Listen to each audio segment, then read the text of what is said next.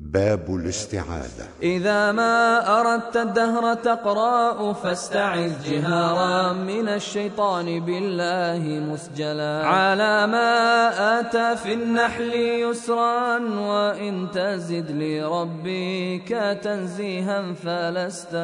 مجهلا وقد ذاكروا لفظ الرسول فلم يزد ولو صح هذا النقل لم يبقي مجملا وفيه